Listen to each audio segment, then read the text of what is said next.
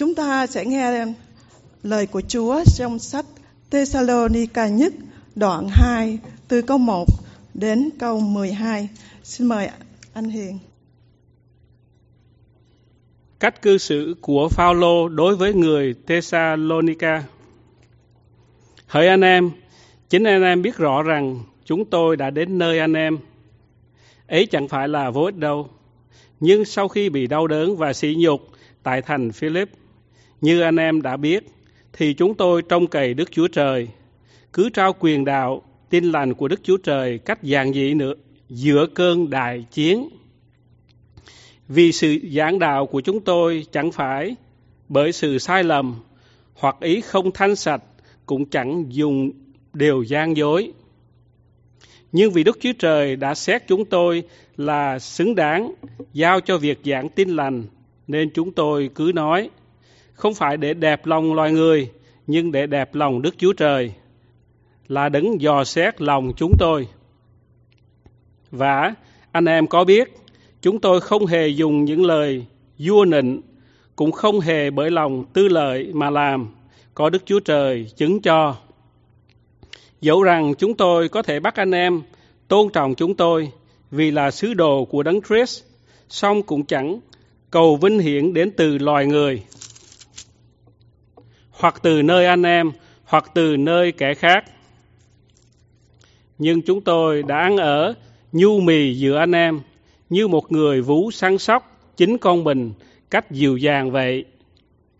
Vậy, vì lòng rất yêu thương chúng tôi đối với anh em, nên nước ao ban cho anh em không những tin lành Đức Chúa Trời thôi đâu, song cả đến chính sự sống chúng tôi nữa, bởi anh em đã trở nên thiết nghĩa với chúng tôi là bao.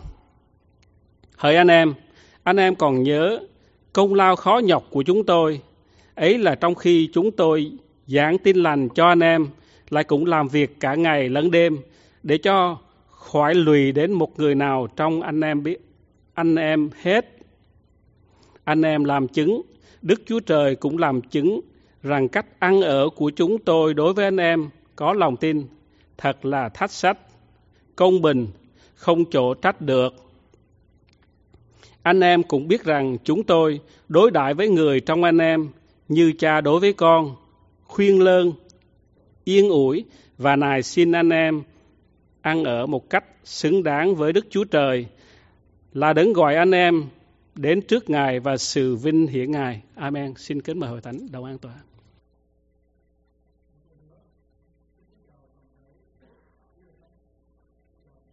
Tôi dâng lời cảm ơn Chúa, cảm ơn mục sư và hội thánh cho tôi có dịp để thờ phượng Chúa qua sự học hỏi và chia sẻ là Chúa và Thánh buổi sáng hôm nay. Thật điều rất là vui mừng và quý báo cho tôi. Kính thưa Thánh, chừng khoảng 5 tháng trước đây, khi mà cơn dịch lệ lan tràn dữ dội thì những cơ sở và khi cơn thì những cơ sở và hội thánh phải tạm đóng cửa để tránh đi sự lây lan thì trong đó có hội thánh tại đây. Nhưng mà chúng ta cảm tạ Chúa vì hội thánh tại đây chỉ đóng một cửa thôi nhưng mà Chúa lại mở cho rất nhiều cửa. Qua đường dây zoom thì hội thánh chúng ta có những nhóm nhỏ mọc lên có những uh, sự sinh hoạt mọc lên có những nhóm nhóm cầu nguyện nhóm học kinh thánh. Thì tất cả những người mà tham dự trong những nhóm này đều chứng minh rằng cái thời gian mà chúng ta sinh hoạt với nhau đó nó nhiều hơn gấp mấy lần mà khi hồi trước khi chưa đóng cửa. Chúng ta gặp nhau trên Zoom sinh hoạt với nhau học hỏi nhau cầu nguyện cho nhau học kinh thánh nâng đỡ tinh thần với nhau. Rất là điều đặn và rất là tốt đẹp mà chúng ta rất là thỏa lòng. Một điều đặc biệt là trong những ngày học kinh thánh đó thì chúng ta biết rằng ai cũng biết rằng Chúa Thánh Linh cho chúng ta chuyên học về những điều gì, những điều làm sao để hội thánh được trọn vẹn làm thế nào con cái Chúa hầu việc Chúa cách tốt đẹp? Làm sao để chúng ta sẵn sàng chờ đón ngày Chúa trở lại? Đó chẳng phải là Chúa khải thị chúng ta biết rằng ngày Chúa trở lại sắp gần rồi không? Thành thử ra, chúng ta học theo gương của hội thánh Thessalonica là hội thánh mà ngày xưa trong thời kỳ thứ nhất, trong thế kỷ thứ nhất đó, là hội thánh tương đối gương mẫu để chúng ta phải học theo. Và hôm nay chúng ta sẽ học trong tấm gương của Phaolô học về Chúa cho hội thánh Thessalonica. Chúng ta học tiếp tục trong ờ, đoạn thứ hai. Từng rồi thì một sư giảng về đoạn thứ nhất trong Thessalonica thứ nhất. Hôm nay chúng ta học đoạn, đoạn thứ hai. Thì đoạn, nội dung đoạn thứ hai nói rằng cách cư xử của Phaolô đối với người Thessalonica. Đó là cái bài học nay chúng ta cùng nhau để học hỏi. Trong câu gốc, trong câu số 4 nói rằng nhưng vì Đức Chúa Trời đã xét chúng tôi là xứng đáng giao cho việc giảng tin lành. Nên chúng tôi cứ nói, không phải để đẹp lòng loài người, nhưng để đẹp lòng Đức Chúa Trời là đấng dò xét lòng chúng tôi. Cảm ơn Chúa. Chúa cho chúng ta dò xét lòng chúng ta trước khi chúng ta được nói lời Chúa ra cho tất cả mọi người. Tôi xin được cầu nguyện. Cái là Chúa dẫu chúng con, chúng con cảm tạ Chúa vì Ngài cho con có cơ hội để hầu việc Chúa. Buổi sáng hôm nay qua lời học hỏi lời Chúa trong sách Tây Thessalonica thứ nhất, đoạn thứ hai này. Chúng con học hỏi theo gương Phaolô, học hỏi theo tấm lòng hầu việc Chúa của ông và học hỏi theo tinh thần à, hầu việc Chúa của người Thessalonica. Chúng con cảm tạ Chúa vì điều này để cho chúng con biết được Ngài Chúa chúng con sẽ đến gần và chúng con sẽ học hỏi làm sao để chúng con xứng đáng chờ đón Ngài chúng con, Chúa chúng con trở lại. Xin Chúa ở cùng chúng con. Mọi lời con nói ra là mọi lời Chúa muốn nói ra để chúng con cùng nhau học hỏi và hiểu được ý muốn của Ngài trên đời sống của tất cả chúng con là những người con cái Ngài. Chúng con lúc nào cũng trông chờ Ngài Chúa trở lại. Cầu xin Chúa ở cùng chúng con. Con cảm tạ Chúa. Con thành kính và cầu nguyện trong danh Chúa Jesus Christ. Amen. Không có mở lên. Chúa mở rồi. Xin lỗi gì?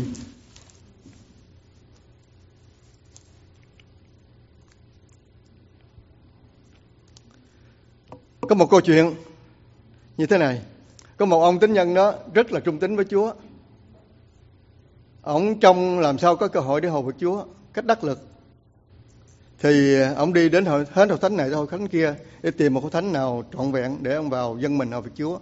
Thì một ngày kia ông gặp một nhà giáo sĩ và ông trình bày điều này thì sau khi nghe trình bày thì nhà giáo sĩ này nói, tôi có lời khen ngợi ông, rất là có tâm tình hầu Chúa, rất tốt đẹp. Nhưng mà tôi có lời khuyên ông, khi ông được tìm một hội thánh nào trọn vẹn rồi đó, thì ông đừng nên đi vào để cho người ta hầu Chúa. Nếu mà ông kia hỏi tại sao vậy ông giáo sĩ? Nếu mà anh đi vào thì hội thánh sẽ trở thành không còn trọn vẹn nữa. Câu chuyện khôi hài này nhắc nhở chúng ta một điều là trên thế gian này không một hội thánh nào trọn vẹn hết. Bởi vì chúng ta là những người chi thể trong hội thánh. Nếu mà chúng ta không trọn vẹn thì hội thánh làm sao trọn vẹn được? Nhắc nhở rằng chúng ta muốn cho hội thánh trọn vẹn thì chính mình chúng ta mỗi người phải làm sao trọn vẹn để cho hội thánh chúng ta trở thành trọn vẹn. Dạ điều đó là điều mà chúng ta cần nhắc nhở trong qua câu chuyện này. Cảm tạ anh chúa.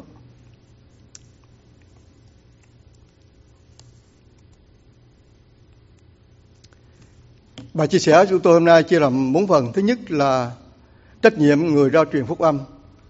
Thứ hai là tâm tình người rao truyền phúc âm. Thứ ba là đức tính người rao truyền phúc âm. Là thứ tư là kết luận dành cho chúng ta.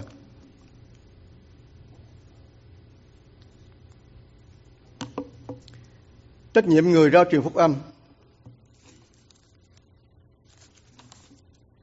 Khi nói đến sự rao giảng tin lành, chúng ta thường thường nghĩ đến những giáo sĩ ngày xưa, những nhà truyền đạo à, ngày xưa. Nhưng mà lời Chúa dạy dỗ chúng ta rằng cái trách nhiệm rao truyền phúc âm là cho tất cả mọi người trong hội thánh. Những người trong hội thánh là một chi thể của Chúa là những người có trách nhiệm phải rao truyền mệnh lệnh của Chúa đã phán ra. Trước khi ờ, Chúa Giêsu thăng thiên, sau ba năm ngày giảng dạy huấn luyện cho những môn đồ, cho tất cả những người đi theo và tiếp nhận Chúa.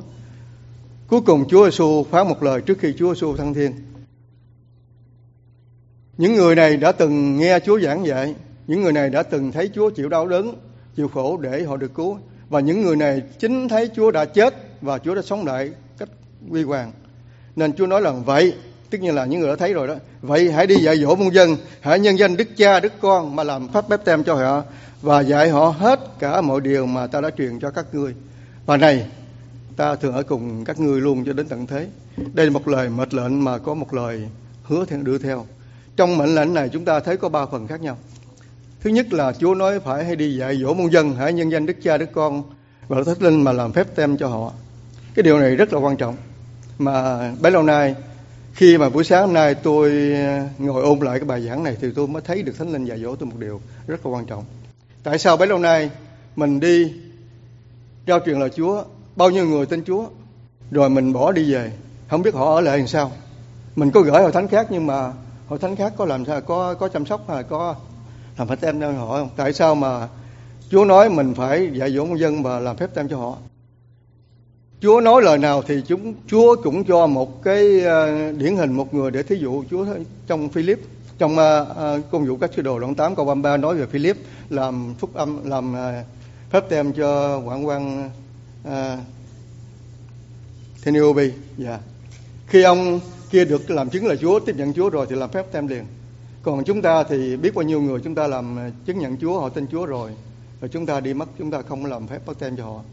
Và điều này một điều nhắc nhở tôi hết sức là quan trọng.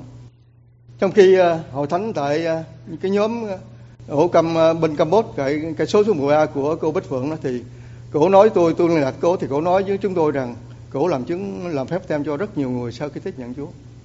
Tại sao cô Bích Phượng cũng là tín đồ chúng ta làm được mà chúng ta không làm được điều đó?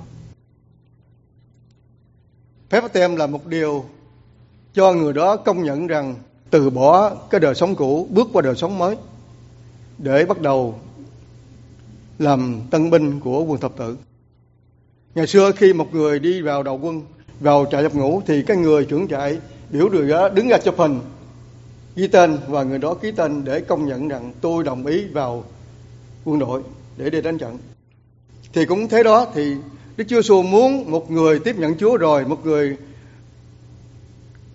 bằng lòng hầu với Chúa, đứng ra làm đầu quân và quân thập tự thì phải công nhận trước hội thánh, trước Chúa, để chứng minh rằng mình là quân thập tự, để mình bắt đầu mặc áo của lính chiến, đeo gươm và được đổi mão của quân thập tự. Mà Chúa là đấng là đấng tể tướng. Chúa nói chúng ta, đây là một điều, đây không phải là điều mà Chúa à, yêu cầu, hay là Chúa khuyên, hay là Chúa à, mời bọc chúng ta phải làm, mà Chúa nói đây là lệnh. Phải đi dạy dỗ muôn dân, phải nhân danh Đức Cha, Đức Con, mà là phép báp tem cho họ. Họ, đó là điều thứ nhất. Mà chúng ta chúng ta mới làm phần nữa, chưa làm hết. Thành thử ra, khi bước vào quân đội, thì chúng ta phải biết là mình là người tình nguyện. Tất cả những người mà làm phép tem này là những người tình nguyện không ai mà biết bắt buộc hết. Không có người nào chúng ta không bắt buộc người nào bởi tên Chúa làm phép tem người ta tình nguyện giống như lính tình nguyện vậy. Tình nguyện để mặc vào bộ áo của của người chiến đấu. Nhớ hồi cái lúc mà tôi bước vào trại nhập ngũ số 4 tôi trình diễn á. À, tôi à, ký tên đàng hoàng thì mấy ngày sau thì họ phát cho tôi một bộ đồ lính. Mặc vô sùng sờn thấy thấy cười lắm. Má tôi à, chạy theo xe để thương tiếc mà không phải là thương tiếc mà buồn nhớ sẽ nhớ tôi bởi vì vô trường này lâu lắm. Thì bà khóc bà lóc nhưng mà nhìn thấy bộ đồ tôi bà cười cười quá chừng. Bà hết hết khóc luôn. Yeah. Thì chúng ta cũng vậy chúng ta bắt đầu vào à, quân đội của đồng quân của đơn thập tự. Thì chúng ta phải tình nguyện và chúng ta phải đồng bằng lòng mặc lấy áo giáp mặc lấy mão và lời của đức chúa trời. Cái mệnh lệnh thứ hai là phải dạy họ hết thể các điều mà ta truyền cho các ngươi. Không có người lính nào mà mới vào nhập uh, nhớ vào đồng quân mà đưa ra đánh trận liền không có. Không bao giờ có. Cũng một lẽ đó chúng ta đồng ý vào đoàn quân của quân thập tự thì chúng ta phải được huấn luyện. Chúng ta phải được học hỏi lời Chúa phải được giảng dạy phải có trí thức phải hướng lên mà đi ra để nói biết nói gì thế nào là lẽ đạo thế nào để được sự sống đời đời thế nào là thiên đàng là là hòa thẳng những điều căn bản đó, một người tinh binh của quân thực tự phải biết rõ. Những điều mà Chúa dạy họ về nước trời, về quà thẳng đến nước trời như thế nào thế nào là sống đời đời, thì những người đó phải được huấn luyện để trước khi đi ra làm đoàn quân của quân tự để làm chứng về Chúa. Và câu cuối cùng, Chúa nói rằng, ta này và này ta thường ở cùng các ngươi luôn cho tới tận thế. Chúa không bỏ chúng ta cầu coi. Một người tướng lãnh không bao giờ bỏ đồng quân mình đi mồ côi. Chúa hẹn gặp lại mình trong ngày tận thế. Phải không? Chúa nói câu này, Chúa hẹn gặp mình trong ngày tận thế. Mình đi ra đánh trận mà người tướng chỉ huy mình sẽ gặp mình trong ngày tận thế. Đó là một điều hết sức là an ủi cho tất cả chúng ta. Mặc dầu mình đi đánh trận, mình đi chiến đấu, đi làm chứng, thì mình sẽ bị nhiều sự thử thách, sự cám dỗ, sự phá phách tất cả mọi sự đến với mình nhưng mà Chúa có nói trước khi đi, Chúa nói, Chúa, trước khi mà Chúa à, chịu đau đớn, Chúa nói rằng, các ngươi sẽ có hoạn nạn trong thế gian, nhưng hãy cứ vững lòng vì ta thắng thế gian rồi. Một câu nói hết sức là hùng hồn, hết sức chắc chắn, hết sức là giữ vững niềm tin cho tất cả chúng ta là những người hầu việc Chúa. Cho nên, công việc hầu việc Chúa, công việc đi rao truyền cho Chúa là trách nhiệm của tất cả mọi người trong hội thánh chúng ta. Mỗi người có một trách nhiệm. Không phải nói vậy là mỗi người đều phải đi nhưng mà những người già, những người lớn tuổi hay là có tật quyền gì đi không được. Nhưng mà không lẽ nói là không hầu việc Chúa được sao? Không không có đi rao truyền Chúa được sao? Có, điều đó rất là có. Bởi vì khi một à, người lính đi đánh trận thì ở nhà cũng có người hộ tống, những người à, những người mà nung nốc tinh thần. Những bản nhạc nêu ra, những làm cho người lính được à, nung nốc tinh thần và chiến đấu hăng say. Thì có một lẽ đó, khi mà một người đi ra hầu Chúa thì những người khác ở nhà không đi được thì họ dùng lời cầu nguyện, dốc lòng cầu nguyện để xin thiên sứ đến yểm trợ cho những người đi hầu Chúa. Xin Đức Chúa Trời ban phước và làm sao để cho những người học Chúa có kết quả ma quỷ không bị, không tấn công được vào những người đó và những thiên sứ bảo vệ những người đó. Đó là một cái lời cầu nguyện, đó là vũ khí chiến đấu của những người ở nhà dùng lời cầu nguyện để yểm trợ cho cái người đi học việc Chúa. Thì nở ra tất cả mọi người đều cùng nhau học việc Chúa những em nhỏ thì được huấn luyện để sau này trở thành một tân binh như tất cả những người lớn tất cả mọi người đều học về Chúa và nói lời Chúa ra để đi rào truyền Chúa là trở thành à, tinh binh của quân thập tự Phần thứ hai là tâm tình của người rao truyền phúc âm. Hỏi anh em, chính anh em biết rõ rằng chúng tôi ở với anh em ấy chẳng phải là vô ích đâu. Làm sao vô ích được? Trong thế kỷ thứ nhất, khi mà những tín đồ tiếp nhận Chúa qua lời giảng của Chúa Giêsu, qua lời giảng của Phi-rơ thì họ tán mặt ra, họ bị đuổi bắt, họ bị đủ thứ mọi điều tới nỗi chết chóc nữa. Nhưng mà họ về địa phương họ những lời dùng của họ ở họ thành lập những hội thánh những nhóm cầu nguyện những nơi học uh, kinh thánh. Thì họ rất là trong những người có uh, hiểu biết cao hơn về kinh thánh hiểu biết uh, cao hơn về lẽ đạo đến dạy dỗ cho họ. Thì đến họ rất mừng và rất là vui sướng để nhận được điều đó và họ được lớn lên trong Chúa. Thì không làm sao mà có là vô ích được. Chúng ta ngày hôm nay, những công việc truyền giáo của chúng ta, khi chúng ta sắp sửa đến nơi nào thì chúng ta tìm hiểu nơi đó và chúng ta chuẩn bị hy sinh, thời gian, tiền bạc, tất cả mọi điều gì chúng ta chuẩn bị sẵn, chúng ta không đi đại tới nơi chúng ta chuẩn bị hết thì chúng ta đi đến đó, chúng ta đem lời Chúa đến cho họ cho họ có niềm tin, cho họ được sự sống đời đời. Đồng thời chúng ta cũng giúp đỡ họ về mặt vật chất, để cho họ có tinh thần thấy được tình thương và có tinh thần đến với Chúa và hầu Chúa. Đó là điều mà Chúa dạy chúng ta. Thì những điều đó chúng ta đã thực hiện thì không thể nào không lợi ích cho những người mà chúng ta đem lời Chúa đến được. Vì chúng ta biết rằng chúng ta không thể nào biểu họ ăn cho ngon mặc cho ấm mà chúng ta không giúp đỡ được điều đó là chắc chắn Chúa dạy dỗ chúng ta phải giúp đỡ họ và nói lời Chúa cho họ thì công việc trao truyền lời Chúa thể hiện bằng tấm lòng yêu thương thì mới lợi ích được. Paulo và Sila đến thành Thessalonica không phải lợi ích bởi vì ông đem đến cho thành này lợi ích là học hỏi lời Chúa rất là nhiều. Chúa dạy chúng ta rằng chúng ta đi đến đâu là chúng ta là muối của đất và ánh sáng cho thế gian. Chúng ta đến vùng nào, những vùng mà chưa bao giờ biết đến là Chúa, những vùng mà nào chưa chuyên môn thờ hình tượng đó là những vùng mà chúng ta cần rải muối vào để họ thấy được, họ nhìn nhận được. Cái điều mà họ đã sai quấy, họ tiếp nhận được sự cứu rỗi của Chúa, họ biết được mình đang có tội. Đó là muối của chúng ta đem rải đó mà chúng ta chỉ cho họ cái sự sáng của thế gian chỉ cho họ cái sự cứu rỗi trên nước thiên đàng. Đó là ánh sáng chúng ta soi rọi cho họ đó là điều mà lợi ích cho những người mà chúng ta nghĩ đến và đi truyền giáo nhưng sau khi bị đau đớn và sỉ nhục tại thành Philip như anh em đã biết thì chúng tôi trong cậy Đức Chúa Trời cứ rao truyền đạo tin lành của Đức Chúa Trời cách dạng dĩ giữa cơn đại chiến Cơn đại chiến là chiến trận thuộc linh tại thành Athens. Trong câu này có hai chiến trận. Một chiến trận nhỏ, chiến trận ờ, tiểu chiến và chiến đại chiến. Khi mà Sila và Paulo trước khi đến thành này thì qua thành Philip. Thì khi ông đi ờ, mỗi sáng đi cầu nguyện, đi giảng đạo thì có quỷ si tôn nhập vào một cô gái đó và cô gái đó bán cho một người chủ thì cái ờ, con quỷ này biết rất rõ rằng nói đây là những người tôi tới Đức Chúa Trời đến đây để rao giảng sự cứu rỗi cho các người con quỷ này cứ theo nói hoài nói hoài, ngày nào cũng nói ông phi rơ quay lại nói, ta, nhân danh đức cha lấy con mà đức linh truyền cho ngươi phải ra người con gái này, ra khỏi người con gái này. Chúng ta thấy, nếu mà một người cha đứng đó thì cái người cha quỳ xuống cảm tạ ông Phaolô, bởi vì là cứu con ổng qua khỏi vụ quý ám. Nhưng mà đây tại vì người cha đã bán cho một người chủ rồi. Thành thử cái người con gái này dùng lời đó để tuyên đoán tất cả mọi thứ đó, cho người ta biết. Có thể là đón số đề mua số gì không biết, nhưng mà người ta nghe theo quỷ này đều trúng hết thành thử ra ông này à, làm lợi rất là nhiều. Thành thử ra khi mà con quỷ ra khỏi thì ông này không làm lợi thành thử ra ông này mới uh, dẫn uh, Sila Philo để báo cho quân đội cho nó sớm để trừng trị. Và nói những người này là làm rào loạn lạc cái cái, cái khu vực mình ở là Sila và Philo được đưa vào tù. Nhưng mà hai ông rất là vui sướng. Không có không có phiền chút nào vào tù vẫn ca hát thánh ca. Cho từ nửa đêm thì thiên sứ cứu giải cứu.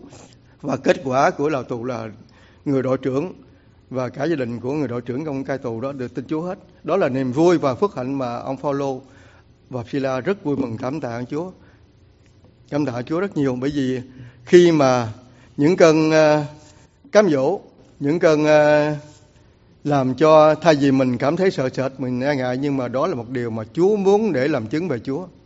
Dạ. Yeah. Mình thử uh, Phaolô và Sila làm chứng điều này rất là hùng hồn uh, cho dân tại thành Thessalonica. Rồi tới Thessalonica thì ở đó mấy tháng thì ông cũng bị tiếp tục cũng bị, bị theo đuổi và và bị bắt bớ. Công hai nói rằng nhưng sau khi bị sỉ nhục thì chúng ta đọc này. Và sau khi à, ở tại thành đó rồi thì à, ông Phaolô đi qua thành Bê-rê cũng bị bắt bớ. Bắt bớ đến nỗi mà họ phải đưa Phaolô xuống thành xuống xuồng để đi qua Athens. Thì trong lúc đưa đó, biết lý do tại sao mà Sila bị sót lại.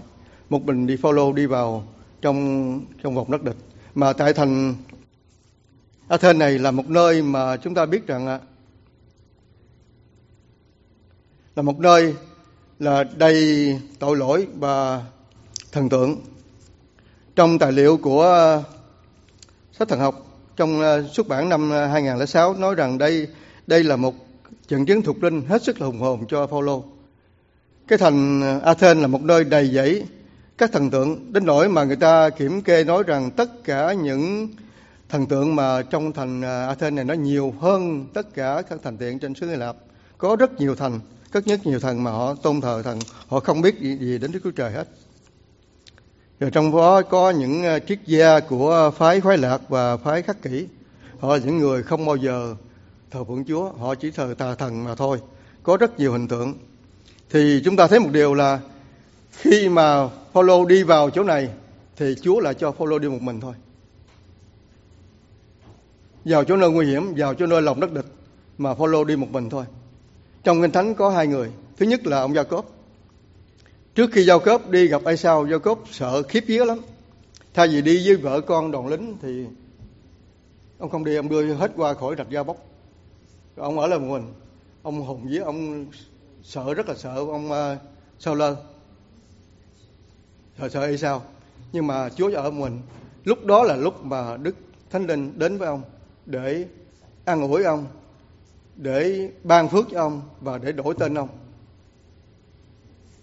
Để ông trở thành người hầu của Chúa và ông đã thành công sau khi cái cơn mà cầu nguyện kiên kiên trì với Chúa đó thì ông được uh, Chúa cứu khi gặp Esau thì rất là vui vẻ và anh em thuận hòa với nhau. Thì trong uh, hoàn cảnh này cũng vậy, thay vì Phaolô đi với Sila thì Phaolô Chúa cho đi một mình đi vào vòng đất địch, đi giữa vòng đất địch, giữa những nơi mà tà thần và những người cao tay ấn không à những người triết gia của những uh, tà thần đó mà đến nói chuyện Phaolô thì uh, Chúa Thánh Linh chính giờ phút đó Chúa Thánh Linh ở cùng Phaolô nếu mà Paulo có thể đi với Sila người này kia họ có thể bàn cãi bàn thảo có thể đi khỏi chỗ này đi đừng ở đây làm gì. Nhưng mà Chúa bắt Paulo thả vào giữa lòng địch để đối đầu với những người coi như trưởng của các uh, người tà giáo. Và sau khi Paulo giải thích họ những điều này kia họ không tin.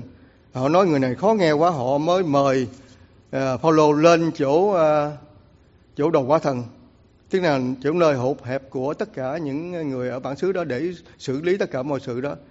Thì Phaolô được đứng giữa bục giảng mà rao giảng lời Chúa. Đầu tiên thì Phaolô rất là rất là một lời rất rất rất là đắc nhân tâm. Có lẽ là Phaolô cũng học theo gương của một sư bình, đắc nhân tâm. Lúc nào phải đã đắc nhân tâm.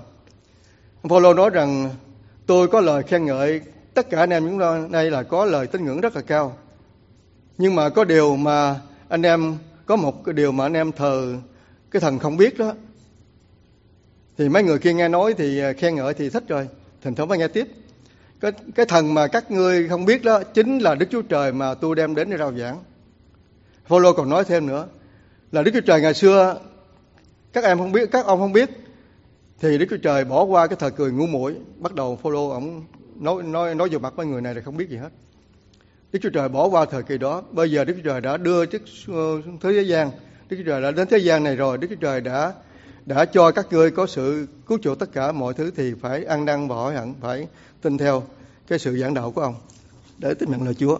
Chúng ta thấy đây một ờ, một cái ờ, cơ hội rất là quan trọng cho một người rao truyền nhân Chúa. Khi chúng ta gặp phải một cơ hội nào nguy hiểm thì chúng ta không cần phải tìm cầu người khác, không cần phải đi kiếm người khác để cầu cứu mà chúng ta phải cầu cứu với Thánh Linh thôi. Đức Thánh Linh sẽ chỉ dạy chúng ta những điều hết sức là quan trọng vì chúng ta thắng được tất cả mọi tà thần. Cuối cùng thì tại quả thần đó thì à, ông được à, làm chứng cho một cái người luật sư tại đó, một ông tòa tại đó tin nhận Chúa và những người nữ và những người giàu có tại đó những người mà trên chỗ đầu quả thần đó những người có tay mặt tại đó không thành thử là những người này chính là những người mà đeo rao truyền nhân Chúa ra sau khi Phaolô đi về, thành thử những điều này là điều mà ông Phaolô làm chứng lại. Ông Phaolô nói những điều này, nói cho Sila viết những điều này, gửi cho hội thánh Thessalonica khi ông ông đã trải qua cái cuộc ờ, chiến đấu tâm linh này. Cảm tạ Chúa. Đức tính thứ hai là đức tính của người rao truyền phúc âm là mạnh dạng công bố lời Chúa. Cho dù phải chịu đau đớn sỉ nhục trong khi giao giảng tin lành. Câu ba nói rằng vì sự giảng đạo của chúng tôi chẳng phải bởi sự sai lầm hoặc bởi ý không thanh sạch. Cũng chẳng dùng lời gian dối. Ông Phaolô ông tự tin rằng những lời ông dạy là những lời Chúa phán cho ông, những điều ông thấy được Chúa đã bắt phục ông. Ông đem những lời những điều mà Chúa đã chết và sống lại và cho chúng ta có sự sống đời ông giảng một cách chánh trực trong đó, không có gì khác hơn, không có gì sai trật và đó là được điều thánh sạch, không có gì gian dối trong lời giảng đó chúng ta không có dùng lời nào khác để ru người ta nghe theo tin Chúa, mà ngoại trừ những điều căn bản là Chúa Giêsu đến thế gian để cứu nhân loại. Người nào tin Chúa thì được tiếp nhận và được sự sống đời đời. Đó là điều căn bản. Yeah. Không có dùng lời gian dối trong khi chúng ta giao giảng là Chúa được. Yeah. Dạ. Câu số 4. Nhưng vì Đức Chúa Trời đã xét chúng tôi là xứng đáng giao cho việc giảng tin lành. Nên chúng tôi cứ nói, không phải để đẹp lòng loài người, nhưng để đẹp lòng Đức Chúa Trời là đấng dò xét lòng chúng tôi. Trong phần này cũng có ba phần chúng ta thấy. Chúng tôi đi, chúng ta đi rao giảng lời Chúa, vì chúng ta được Chúa dò xét lòng mình để xứng đáng giao cho việc giảng tin lành. Chúa không có biểu mình đang đứng giảng để Chúa nghe. Chúa không có biểu mình phải đi theo học tất cả khóa thần học. Chúa không có bắt mình đưa ra cái bằng để Chúa biểu định ra đoạn, mà Chúa đòi chúng ta, Chúa xét trong lòng mình. Thành thử ra, cái người rao giảng tin lành, người đó là Chúa biết điều đó, cảm nhận điều đó, thì cứ nói, không phải sợ bất cứ điều gì. Bởi vì khi mình nói cái phần thứ hai là nói là chúng tôi cứ nói, không phải nói để đẹp lòng loài người mà để đẹp lòng Đức Chúa Trời bởi vì mình nói những điều ra để đẹp lòng Đức Chúa Trời chứ không phải đẹp lòng loài người. Nếu mà chúng ta nói đẹp lòng loài người, thì đôi lúc chúng ta nhiều khi chúng ta nói những lời vô nịnh. Gặp người đó đi ra chặn lại đường cầu à, để làm chứng Chúa. Ô anh chị đẹp quá, anh chị à, xứng đáng được lên thiên đàng để sống. Cái điều đó là không đúng. Điều đó không đúng, hoàn toàn không đúng. Mình nói điều đó được. Mình làm chứng Chúa không phải là khen ngợi người ta để dụ người ta vào tin nhận Chúa. Điều đó là cái lời không không được, không có xứng đáng. Bởi vì chúng ta không đẹp lòng lòng người làm bằng cách đó được nhưng chúng ta nói thế nào để đẹp lòng Đức Chúa Trời khi chúng ta rao truyền làm chứng là Chúa với người khác, thì một người bạc nơi chúng ta đứng cầu nguyện để Đức Thánh Linh, Đức Thánh Linh đến làm gì? Đến linh chứng trong lòng chúng ta rằng chúng ta nói có thể không? Người nói là Chúa có tin nhận Chúa chưa? Người nói là Chúa có xứng đáng để nói là Chúa, người khác tiếp nhận Chúa chưa? Chúa chứng nhận trong lòng mình mình xứng đáng chưa? Mình có xứng đáng thì Chúa cho cái người được mình nói đó sẽ tiếp nhận Chúa.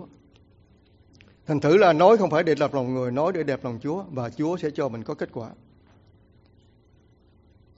Thành thử trong phần cuối cùng là để đẹp lòng Đức Chúa Trời là đấng dò xét lòng chúng tôi. Chúng ta hầu việc Chúa qua tất cả mọi sự đều là vì danh Chúa và để đẹp lòng Đức Chúa Trời không phải để đẹp lòng lòng người. Ừ.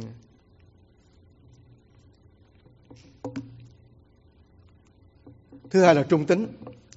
Trung tính là đức tính được Đức Chúa Trời và loài người tin cậy, rao giảng tin lành khuyên dạy đúng theo lời Chúa bởi lòng trong sạch và cách ngay thẳng. Câu năm nói rằng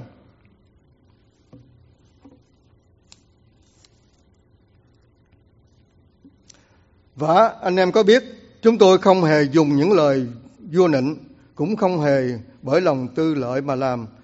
Có Đức Chúa Trời chứng cho cũng là Đức Chúa Trời chứng ông rất tin ông rất tự tin rằng ông nói lời Chúa một cách trung trực không dùng một lời vô nịnh không một, một lời nào để cho uh, làm cho người khác được nghe êm tai mà nghe theo lời ông nói.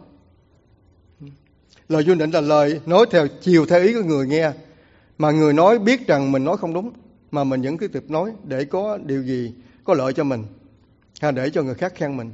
Đó là một lời vô nịnh nếu mà chúng ta không có nói lời nào du nịnh mà nói đúng lời Chúa thì cái lời không có lời du nịnh, không lời gian trá trong khi chúng ta rao giảng lời Chúa, làm chứng lời Chúa thì đó là một người xứng đáng để rao truyền nhân Chúa.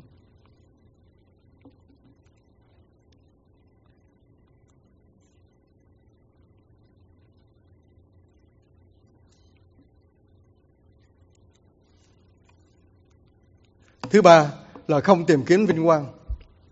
Vì sự vinh quang đến từ loài người.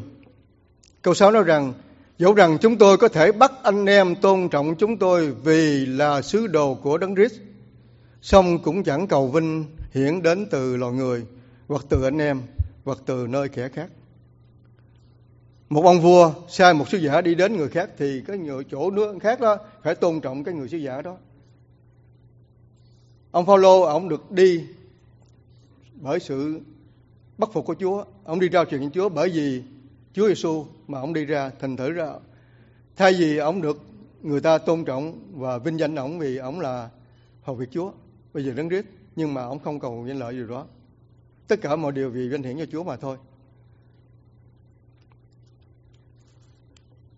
Bởi vì khi chúng ta cầu vinh lợi là chúng ta cảm thấy chúng ta có một điều gì không đẹp lòng Chúa. Chúa sẽ xét lòng chúng ta chúng ta làm việc Chúa mà vì danh lợi chúng ta là điều đó không đúng Thánh Kinh không ngăn cản chúng ta tìm kiếm sự vinh quang, nhưng Thánh Kinh cấm chúng ta không được tìm kiếm sự vinh quang đến từ loài người, dù trong hội thánh hay ngoài đời.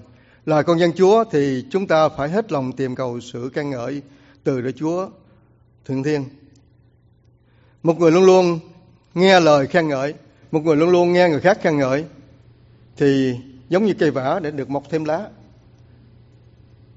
Cây vả mà Đức Chúa Giêsu đến để dẫn môn đồ đến, để nói về cây vả đó. Không phải Chúa Giêsu đói mà để tìm trái vả ăn, mà đó là một bài học Chúa Giêsu muốn dạy môn đồ. Và Chúa Giêsu dạy là chúng ta ngày hôm nay. Chúng ta không cần danh tiếng, chúng ta không cần cái bề ngoài đẹp đẽ, mà không có trái. Đó là một thông điệp rất là quan trọng cho chúng ta ngày hôm nay, cho tới ngày Chúa Giêsu trở lại. Chúng ta phải biết rõ điều đó. Thì cái thành này vấn đề mà được khen ngợi và được vinh danh đó, chúng ta không cần đến.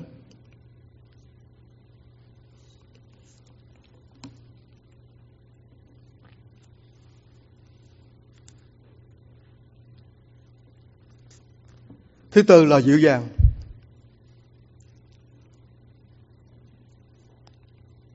Thứ tư là dịu dàng. Dịu dàng nói đây, đây là nói chăm sóc của những người tín hữu mới bằng tấm lòng yêu thương và chân thật. Câu phải nói rằng, nhưng chúng tôi đã dịu dàng giữa các anh em như một người vú ấp ủ các con của mình. Trong một hội thánh không phải người nào cũng có một tấm lòng yêu mến Chúa chăm siêng năng học hỏi lời lời Chúa trung tín học việc Chúa có người về người khác Nhưng mà không phải vì lý do đó mà những người đó bị bỏ bê. Bởi vì tất cả những người đi vào hội thánh, những người đã tiếp nhận Chúa được trở thành con cái của Chúa thì không bất cứ lý do gì mà bỏ bê họ, không cho họ lớn lên. Những người tin kính Chúa, những người học hỏi lời Chúa thì chúng ta cảm tạ Chúa rồi nhưng mà trách nhiệm của một người chăm sóc hội thánh là phải để ý tới những người hay nghịch ngợm hay chống đối. Nhiều khi một sư giảng họ nói là giảng cho tôi, giảng nói về tôi, họ tức giận chống đối, bỏ đi. Nhưng mà không phải bỏ đi rồi chúng ta thấy họ đó bỏ đi bỏ đi luôn. Kệ, ông nói ngẫu nghịch có cho luôn. Chúng đây lời dịu dàng của ông Phaolô nói đây là dành cho những người mà hay có tính cách là chống đối lại, ngẫu nghịch lại. Lời dịu dàng đây dành cho một bà vú nuôi những đứa trẻ khó tính. Lời dịu dàng đây dành cho một người cha mẹ đối với những đứa con hư hỏng, những đứa con khó tính. Thành thử ra cái lời dịu dàng, tấm lòng dịu dàng rất là cần thiết cho một người chăm sóc hội thánh. Cho chúng ta, nếu chúng ta đi đến để nó là Chúa cho nhiều người khác ở nơi nào đó có nhiều người chống đối, nhiều người hay là nhiều người à, bắt bẻ chúng ta thì chúng ta cũng phải dịu dàng để nói làm sao cho họ tiếp nhận Chúa. Chúng ta không vì lý do đó mà chúng ta để cho họ đi xuống qua ngục. Thành thử cái dịu dàng trong cái công việc hầu vị Chúa rất là quan trọng. Nó là trong à, Kinh Thánh có nói động từ dịu dàng giống như là một con gà mẹ ấp trứng.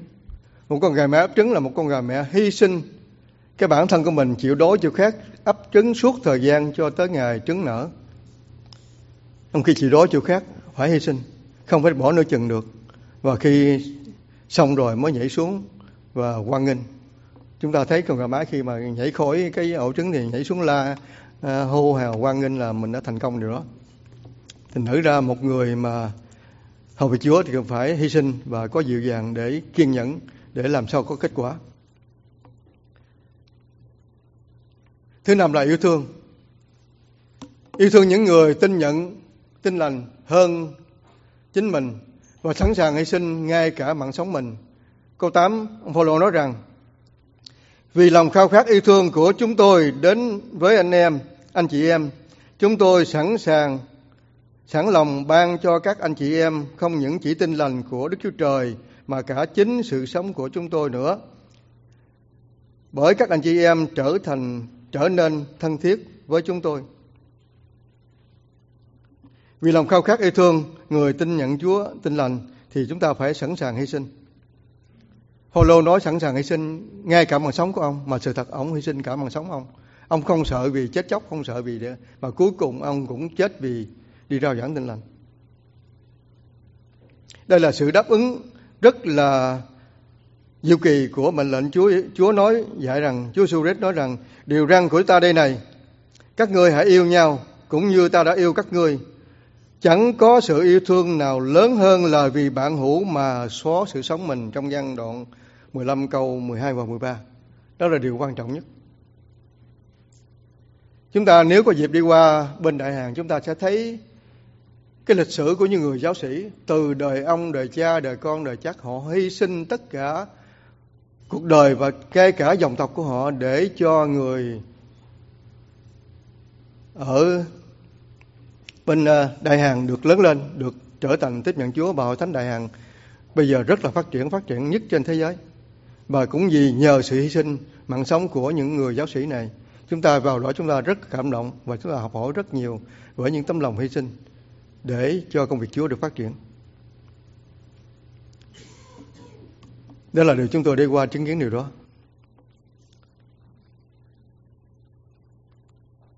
Thứ sáu là siêng năng.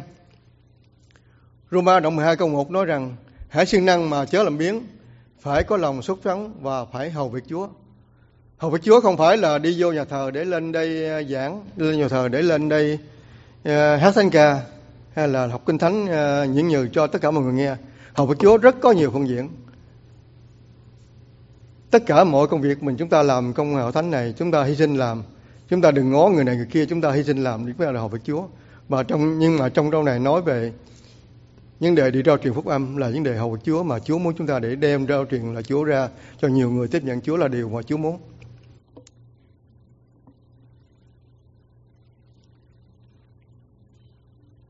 Trong câu chính nói rằng, hỡi các anh chị em cùng cha. Ông gọi là đây là những người cùng cha.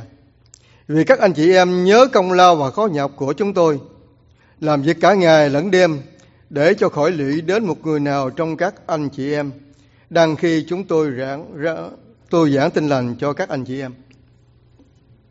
Mà rõ ràng gì? Ông Paulo là một giáo sĩ. Ông là một người rất là học thức, rất là kiến kiến thức. Ông là một giáo sĩ đi ra rao truyền là Chúa, qua sự bắt phục của Chúa, phải đi rao truyền cho người ngoại để đem lời Chúa ra ban phát cho tất cả mọi người và cho cả chúng ta ngày hôm nay, qua cái làng truyền sống của ông. Thì ông chúng ta không biết ông là một người như vậy. Chúng ta ông là phát xuất từ một người uh, Pharisee giàu có. Không biết ông học uh, cái vấn đề mà mai trại từ lúc nào.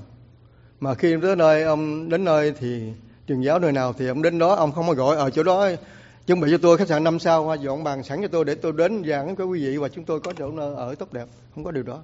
Ông đến mà ở nơi nhà trọ như người đó. Những người đó mai trại ông học mai, mai theo và lập tập làm để bán để lấy tiền sinh sống cho mình và để đi, đi giảng đạo. Ông không có làm phiền lụy bất cứ người nào về vấn đề tài chánh.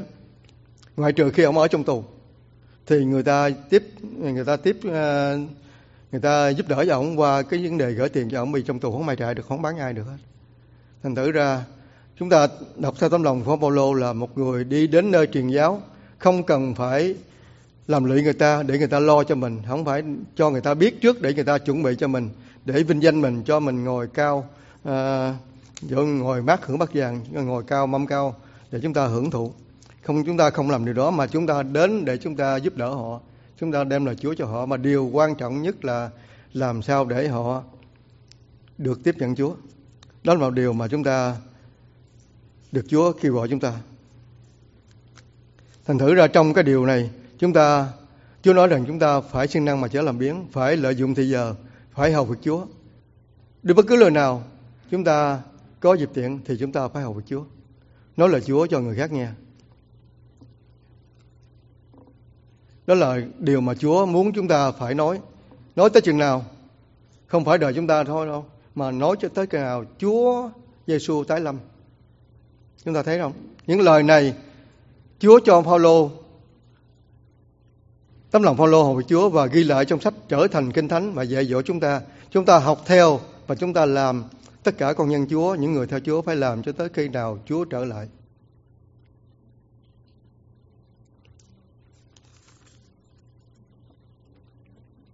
Thứ bảy là thánh sạch. Trong câu 10 nói rằng anh em làm chứng, Đức Chúa Trời cũng làm chứng rằng cách ăn ở của chúng tôi đối với anh em có lòng tin, thật thánh sạch, công bình, không chỗ trách được. Một lần nữa ông xác nhận điều này trước mặt Chúa và trước mặt mọi người.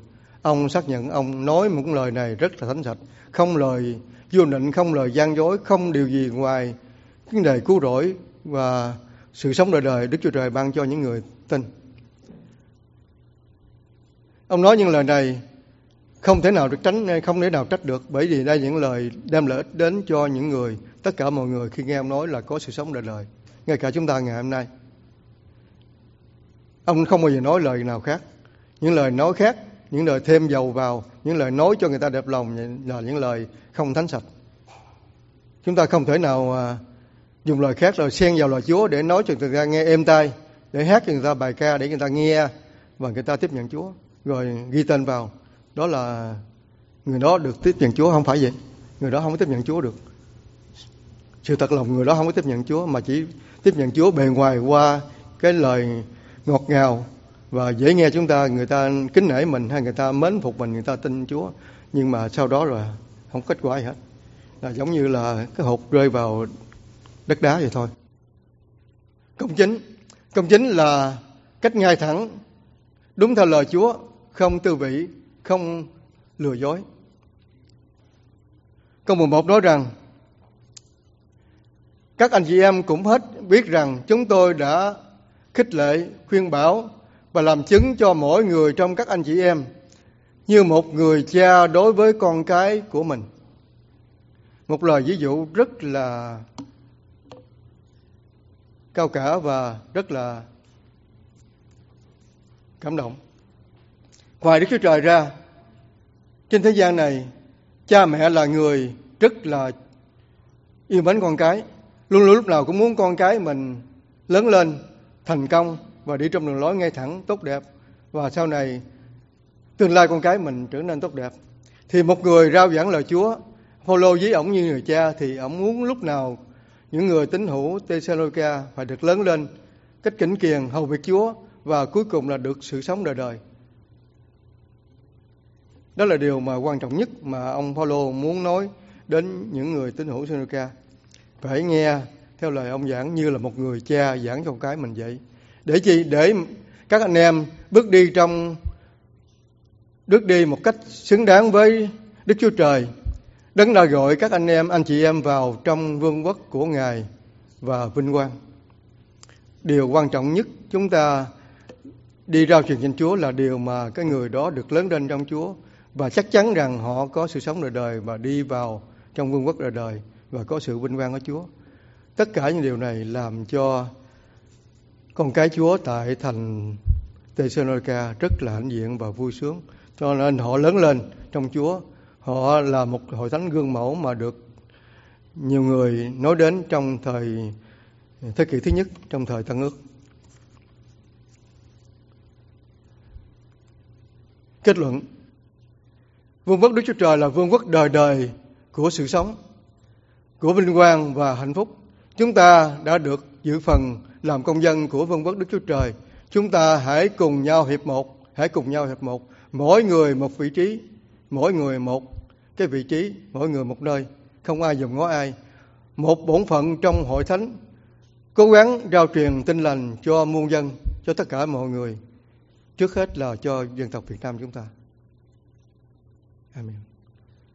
Trong lời cầu nguyện, tôi xin nói rằng cầu nguyện Chúa cho chúng ta luôn hạ mình, khiêm nhường trước mặt Chúa để trao dồi một đức tính cao quý của người rao giảng tin lành. Cũng chính là thái độ, sống đạo của con dân Chúa để sự thật là những người sống cho tin lành và rao giảng tin lành. Amen.